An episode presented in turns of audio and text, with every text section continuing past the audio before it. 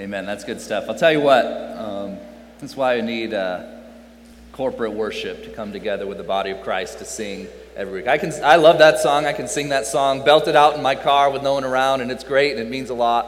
I'll tell you what, when you're with five year olds and up to 95 year olds and everyone in between, and we're singing, All my life you have been faithful, and just testifying to the power and the faithfulness of God. I'll tell you, there's just nothing like that. So praise the Lord. Uh, man, what a neat day uh, to be together. I'm going to actually, uh, know you just sat down. I'm really sorry. I'm going to have, if you're able, if you uh, feeling up to it, if you wouldn't mind standing back up. Uh, we are in the 23rd Psalm this morning. Uh, it seemed appropriate for Church on the Farm to end our Summer in the Psalms series with Psalm 23. And so uh, I'm going to have you uh, eventually turn in your Bibles to Psalm 23, but we're going to have it up on the screen. And what I would love for us to do is just recite this psalm together. And so I believe we should have it up on the screen right now. There we go. Um, so this is the ESV version if you want to have it in your Bible, or it will be on the screen. So let's go ahead and let's read God's word together. Psalm 23. The Lord is my shepherd, I shall not want. He makes me lie down in green pastures. He leads me beside still waters. He restores my soul. He leads me in paths of righteousness for his name's sake. Even though I walk through the valley of the shadow of death, I fear no evil, for you are with me. Your rod and your staff comfort me. You prepare a table before me in the presence of my enemies. You anoint my head with oil. My cup overflows. Surely goodness and mercy shall follow me all the days of my life, and I shall dwell in the house of the Lord forever. Please bow your heads with me. Let's pray. God, we thank you for the promises in this psalm. Thank you for your faithfulness that everyone in here can testify. That even though we have not been faithful all our lives, you have been faithful for all our lives. In fact, you have been faithful for all of time, God. So we praise you and we just ask that our time in your word would edify us and glorify you. Guard my words uh, and uh, may I bring you glory in the preaching of your word. We pray in Jesus' name. Amen. You can be seated.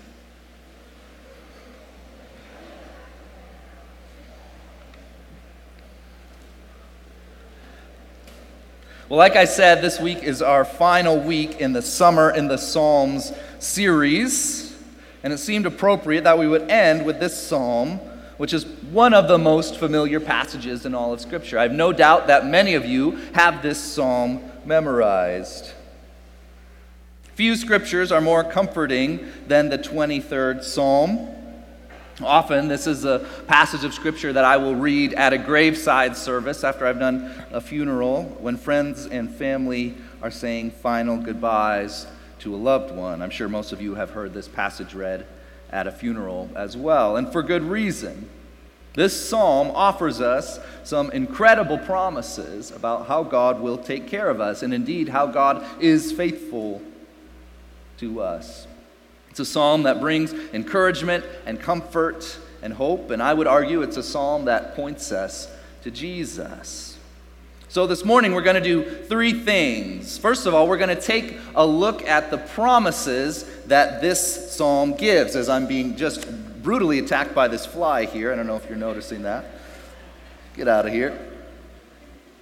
We're going to take a look at the promises that this psalm makes to us. And then we're going to talk about who those promises are for. And then as we close, we are going to end by celebrating uh, the Lord's Supper together as a church family. But first, I want us to just spend some time looking at the promises in this psalm. There are three of them. Up until now, the Psalms have shown us a lot about who God is. So, in my preparation this week, I read Psalms 1 through Psalm 22 uh, read the whole thing, and I made a note of every time uh, the, the psalmist wrote who the Lord is. The Lord is blank. I wrote down every time it said the Lord is blank. And, and here's where I found, found it saying things like the Lord is a shield. The Lord is a righteous judge. The Lord is a stronghold. The Lord is the king. The Lord is my rock and my fortress. The Lord is my deliverer. The Lord is the horn of my salvation. All these things point us really to incredible promises of the fact that God is uh, our protector, God is the one keeping us secure. But in every single instance up until this point in Psalm 23, there's been a little bit of a distance, right? It's been a positive thing that it says what the Lord is, but there's been a little distance. Up until now, we've not seen the kind of intimate relationship that David talks about here in Psalm 23 when he says, The Lord is my shepherd.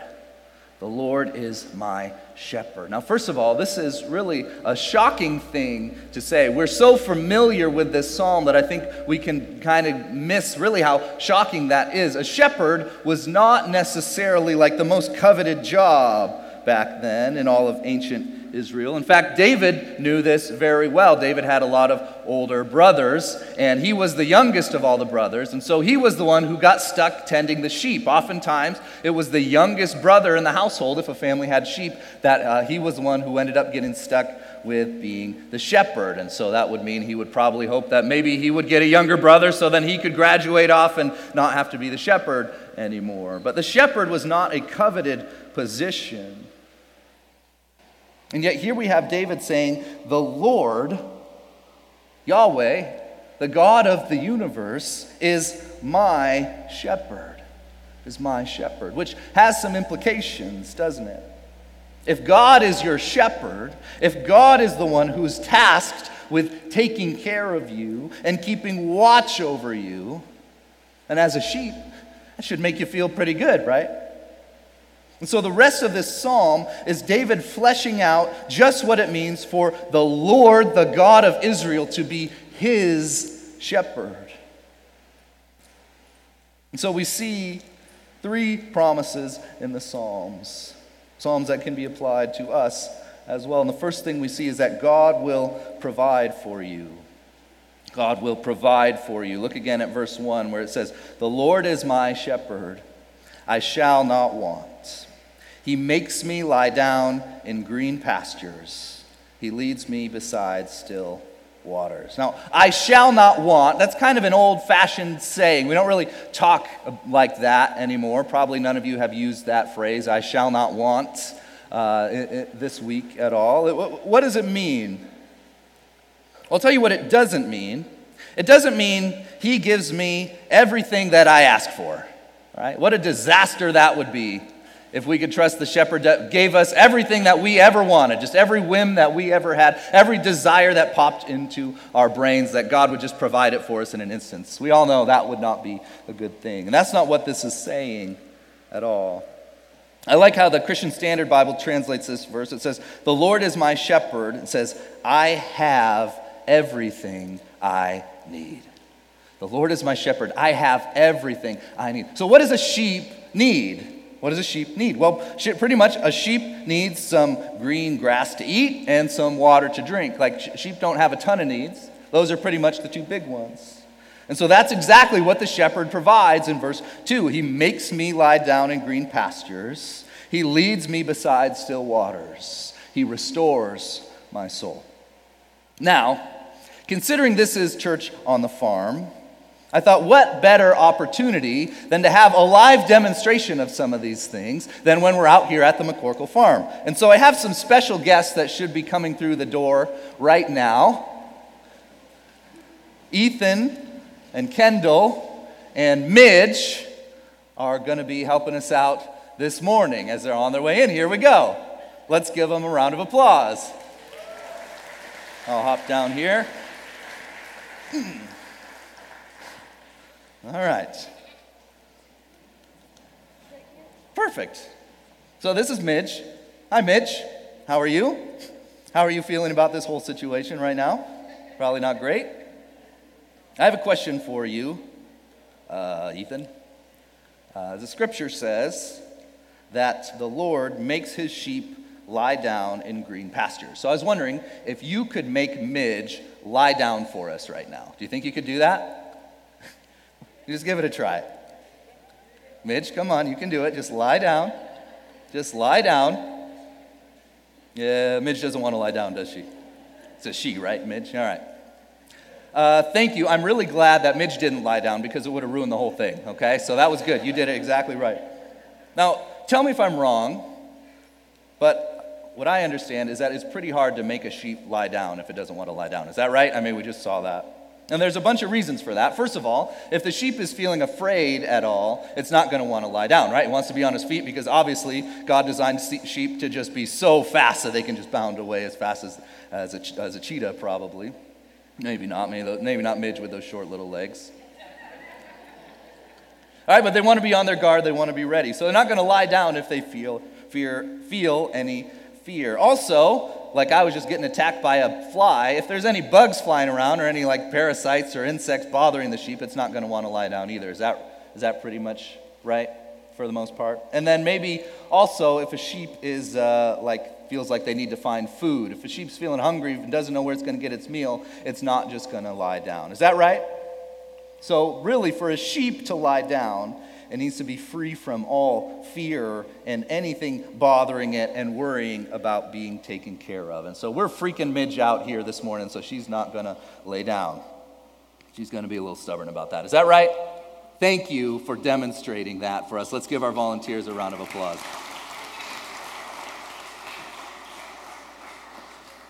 Hop back up on stage.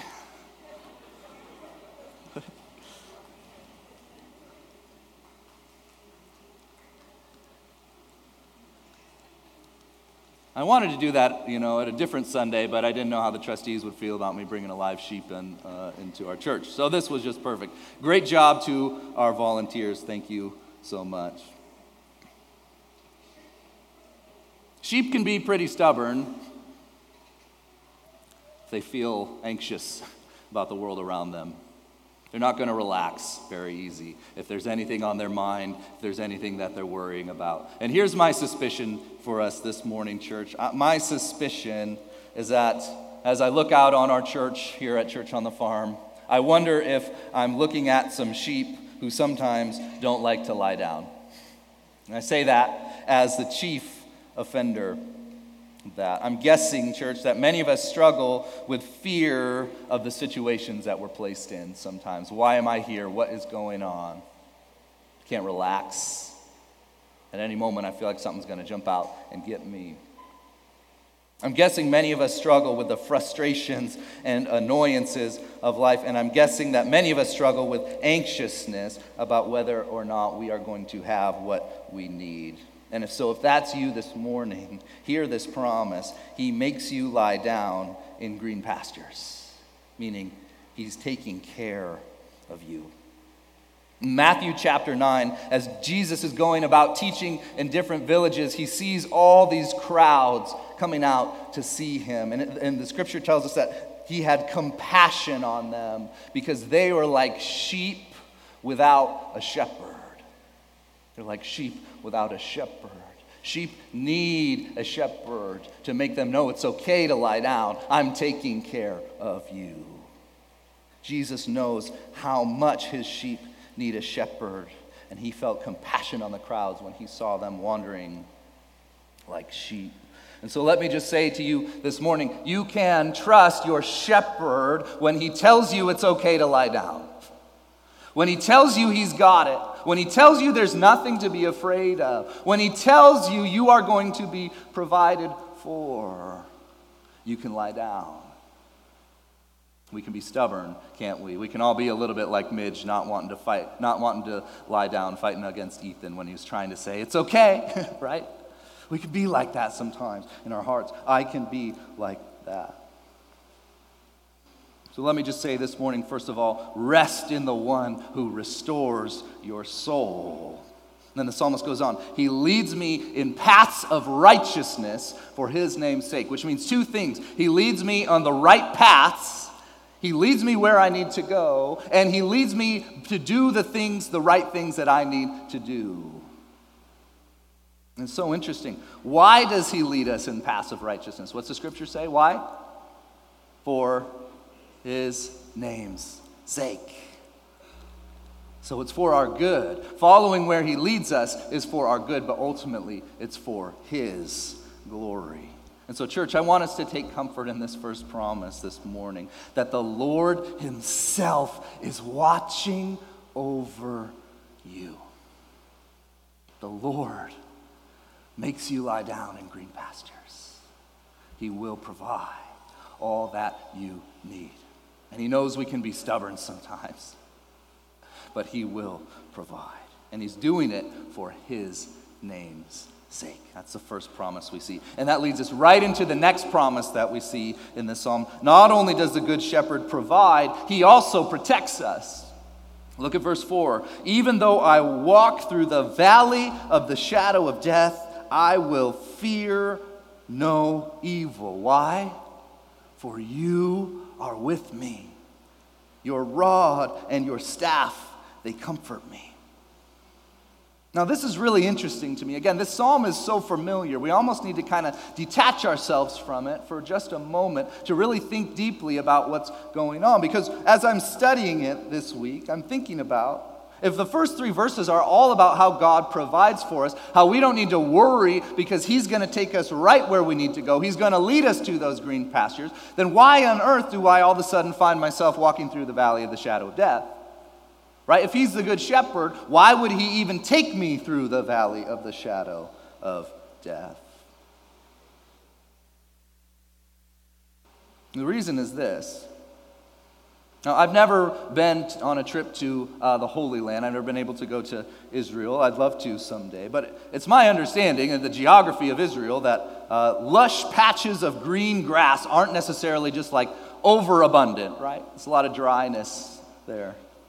Which means that shepherds, in watching their sheep, would sometimes have to go on these long, difficult journeys in search of food and water. A place that maybe was good for a time no longer was suitable for the flock, and so they would have to go somewhere else. And from a sheep's perspective, I'm sure that it was a little bit confusing. Right? Why on earth would my shepherd have us leave what seems to be a perfectly fine pasture over here and walk through what feels like the valley of the shadow of death, the valley where death just feels imminent? Why are we going here? What's going on? I'm sure I won't make a sheep noise, but I'm sure there's a lot of bleating going on, right? B L E A T I N G, right? A lot of complaining from these sheep. Where you taking us, shepherd? I miss the old pasture. We were fine there. We were safe there. Why would we leave? Can any of you relate to that this morning? This reminds me of uh, the people of Israel after God let, led them out of slavery in Egypt through the wilderness on the way to the promised land. And then, yet, basically, right after they left Egypt, the people started complaining God, why are you taking us here? Why didn't you just leave us back in Egypt? It was better for us there. And so the question is when you're on that rocky path, when you're walking through the valley of the shadow of death, when you don't know where you're going or why you're going there, what is the one thing, according to this psalm, that should bring you comfort to know that you don't need to be afraid? The presence of the shepherd, right? I think these are my favorite five words in this whole psalm. For you are with me. For you are with me. The shepherd didn't just have them here in this uh, nice pasture and then decide it wasn't a good place anymore. And so he sent them on their way. All right, it's going to be a difficult journey, sheep. I hope you make it. No. He went with them through the valley of the shadow of death. Church, God is with you. God is with you. Over and over, we see in Scripture this promise from the Lord that although we will have to walk through difficult trials, there's no promise that says God's people will never have to walk through anything difficult. In fact, there's, Scripture tells us we will.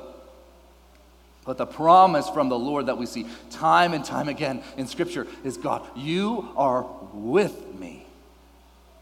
You are with me. One of these instances in, was, is in, found in Deuteronomy 31, which was in my quiet time this week.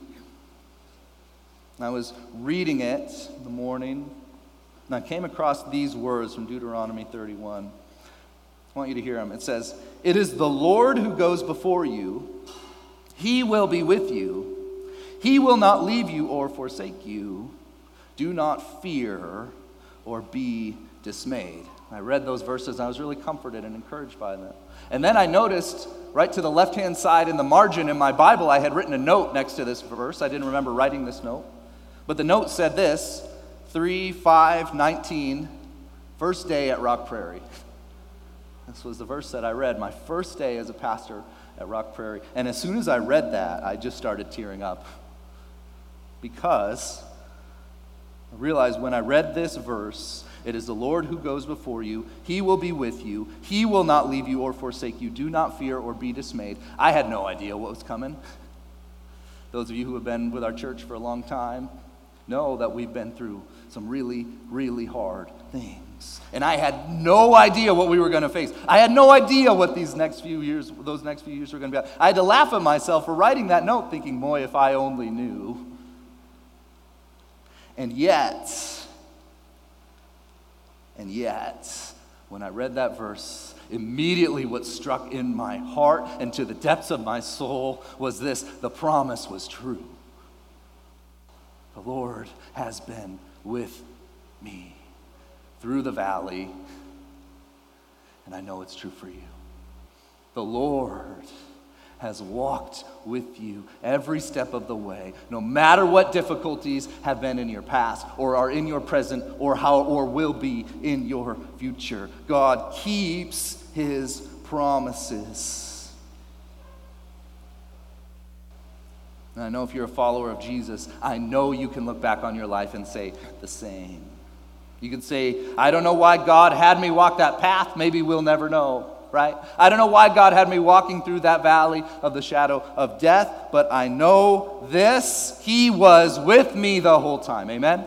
Can anybody say amen to that this morning? We will fear no evil, not because it will never come, but because He is with you. The shepherd, the good shepherd, is with you. And you can lie down in these green pastures knowing that He will take care of you. We will fear no evil because the shepherd is with us. God Himself promises to provide for you and protect you. And then finally, we see in this psalm, God will prepare a place for you.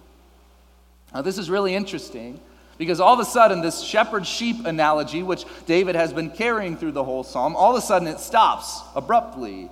And it's almost like he's turning and saying, Yes, it's great to be a sheep and have God be my shepherd, but actually, what I have is so much better than just being a sheep. Listen to what he says. He says, You prepare a table before me in the presence of my enemies. Which, again, as a familiar psalm to us, we don't think about what that means. But when you really think about it, this is a little bit backwards, isn't it? In the relationship between God and us, who would you think would be the one preparing the table for whom, right? Seems like I should be preparing the table for God. But it says, You prepare a table for me in the presence of my enemies. He's preparing a table for you, which means you're more than sheep, you are friends. You are friends of God. You are welcomed guests in His house. In the presence of my enemies means that all people will see how God treats His chosen people, how God treats his children, those whom he loves. You anoint my head with oil, he says, my cup overflows. Just a verse before, we were walking through the valley of the shadow of death, and now what's happening? We're feasting at the table of the Lord. Surely goodness and mercy shall follow me all the days of my life. And then this hope that it closes with, and I shall dwell in the house of the Lord forever. You know how long forever is? It's forever and ever and ever and ever and ever and ever and ever, etc. Right? That's your hope. That's your promise. You will dwell in the house of the Lord forever. You'll feast at his table. Your cup will overflow. We don't have to walk through the valley of the shadow of death anymore because one day we will spend eternity with him. Listen to what Jesus said in John 14, 3. If I go and prepare a place for you, I will come again and I will take you to myself, that where I, where I am, you may be also. Church, I just want to say, I don't want to be morbid here this morning, but truly, we all know none of us knows the number of our days. It's just a fact. Any one of us could not wake up tomorrow morning. So, what's our hope in a world like that? Well, our hope is in the fact that Jesus himself says he will prepare a place for you and you will be with him. What a promise. We need to take comfort in these promises, church, that God is your provider, He is your protector, and He Himself is preparing a place for you to live forever with Him. But that leads us, as we close here this morning, to a very important question, which is this Who are these promises for? Can every person just read Psalm 23 and know that they will be able to dwell in the house of the Lord forever?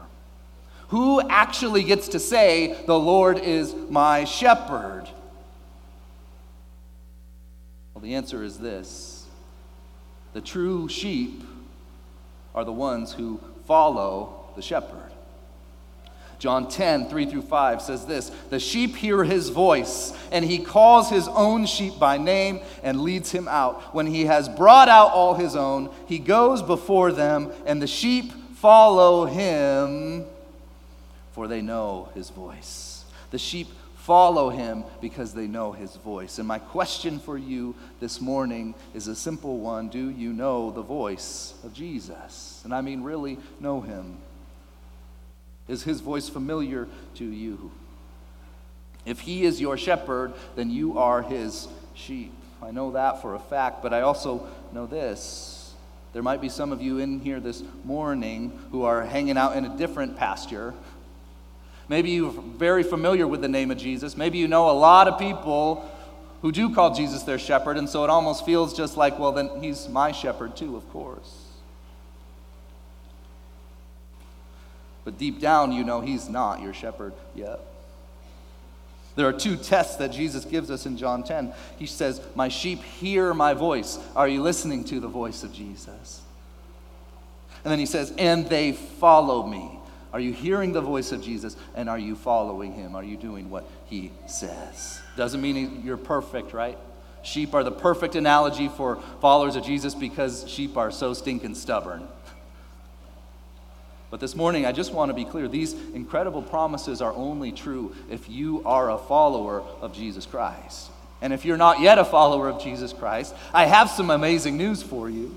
Jesus says in John chapter 3 whoever believes in him will have eternal life. Because if you truly believe in him, then you will hear his voice and you will do what he says. If you follow him, you won't walk in darkness, you'll have the light of life. These promises are true only for followers of Jesus. And the reason that we have these promises and can believe these promises is only because of the cross of Christ. It's just because of the cross that he was obedient to the point of death so that we might be called righteous in the sight of God. Because Jesus was obedient to death, God has highly exalted him and given him the name above all names. And to all who believe in that name, he gave the right to become children God. And so this morning, as we close, we are going to celebrate that as children of God by partaking in the Lord's Supper together. The Lord's Supper is something that all followers of Jesus are called to do to remember and proclaim his death until he comes. And so, if you're here with us this morning, even if you're just a guest, if you are a follower of Jesus, we would invite you and love for you to take part in this with us this morning. If you're not yet a follower of Jesus, I would just ask you to refrain. The Bible's clear, this is for believers. As we take the bread, we remember the body of Christ broken for us on the cross. As we drink the cup, we remember the blood of Christ poured out for us, the blood that made peace between us and God and covered our sins. So, what we're going to do, the way we're going to do it this morning, is we're going to have you come down the side aisle and pick up one of the communion packets and then go back down the center aisle and uh, return to your seat. And so, you'll be dismissed from the back, row by row, to come up, and um, we would love for you to do that this morning. So, let's take, uh, let's go ahead and grab the, the communion packet, and then in just a few moments, I'll lead us in eating and drinking together. All right, church. Hopefully, you get that little top film off to get your wafer out. I'm going to read scripture. In the Gospel of Luke, chapter 22, we read of the Last Supper. In verse 14, it says this And when the hour came, Jesus reclined at the table, and the apostles with him. And he said to them, I have earnestly desired to eat this Passover with you before I suffer. For I tell you, I will not eat it until it is fulfilled in the kingdom of God. And he took a cup, and when he had given thanks, he said, Take this and divide it among yourselves. For I tell you that from now on I will not drink of the fruit of the vine until the kingdom of God comes. And he took bread. Let's take our bread. When he had given thanks, he broke it, and he gave it to them, saying, This is my body, which is given for you. Do this in remembrance of me. Let's do that together.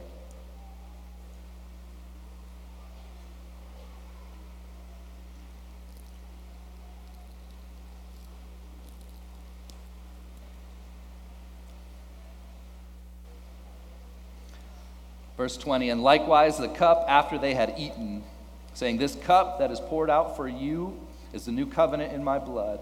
The cup represents the blood of Christ, which was poured out for the forgiveness of sins. Let's drink together.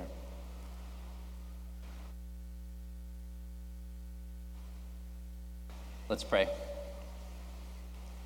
Father, we thank you for Jesus. Thank you for his body um, broken for us on the cross, his blood poured out for us so that we might be saved, so that we can be forgiven and restored to new life in you and walk in newness of life, God. Thank you for the Spirit that you give to empower us to do just that. We thank you that we can say, for all who are following Jesus, the Lord is my shepherd. I shall not want. He makes me lie down in green pastures. He leads me beside still waters. God, may we cling to those promises in this life. May we also cling to the promise in the next life that we will dwell in the house of the Lord forever. We praise you, God. Truly, you are great. We pray these things in Jesus' name. Amen.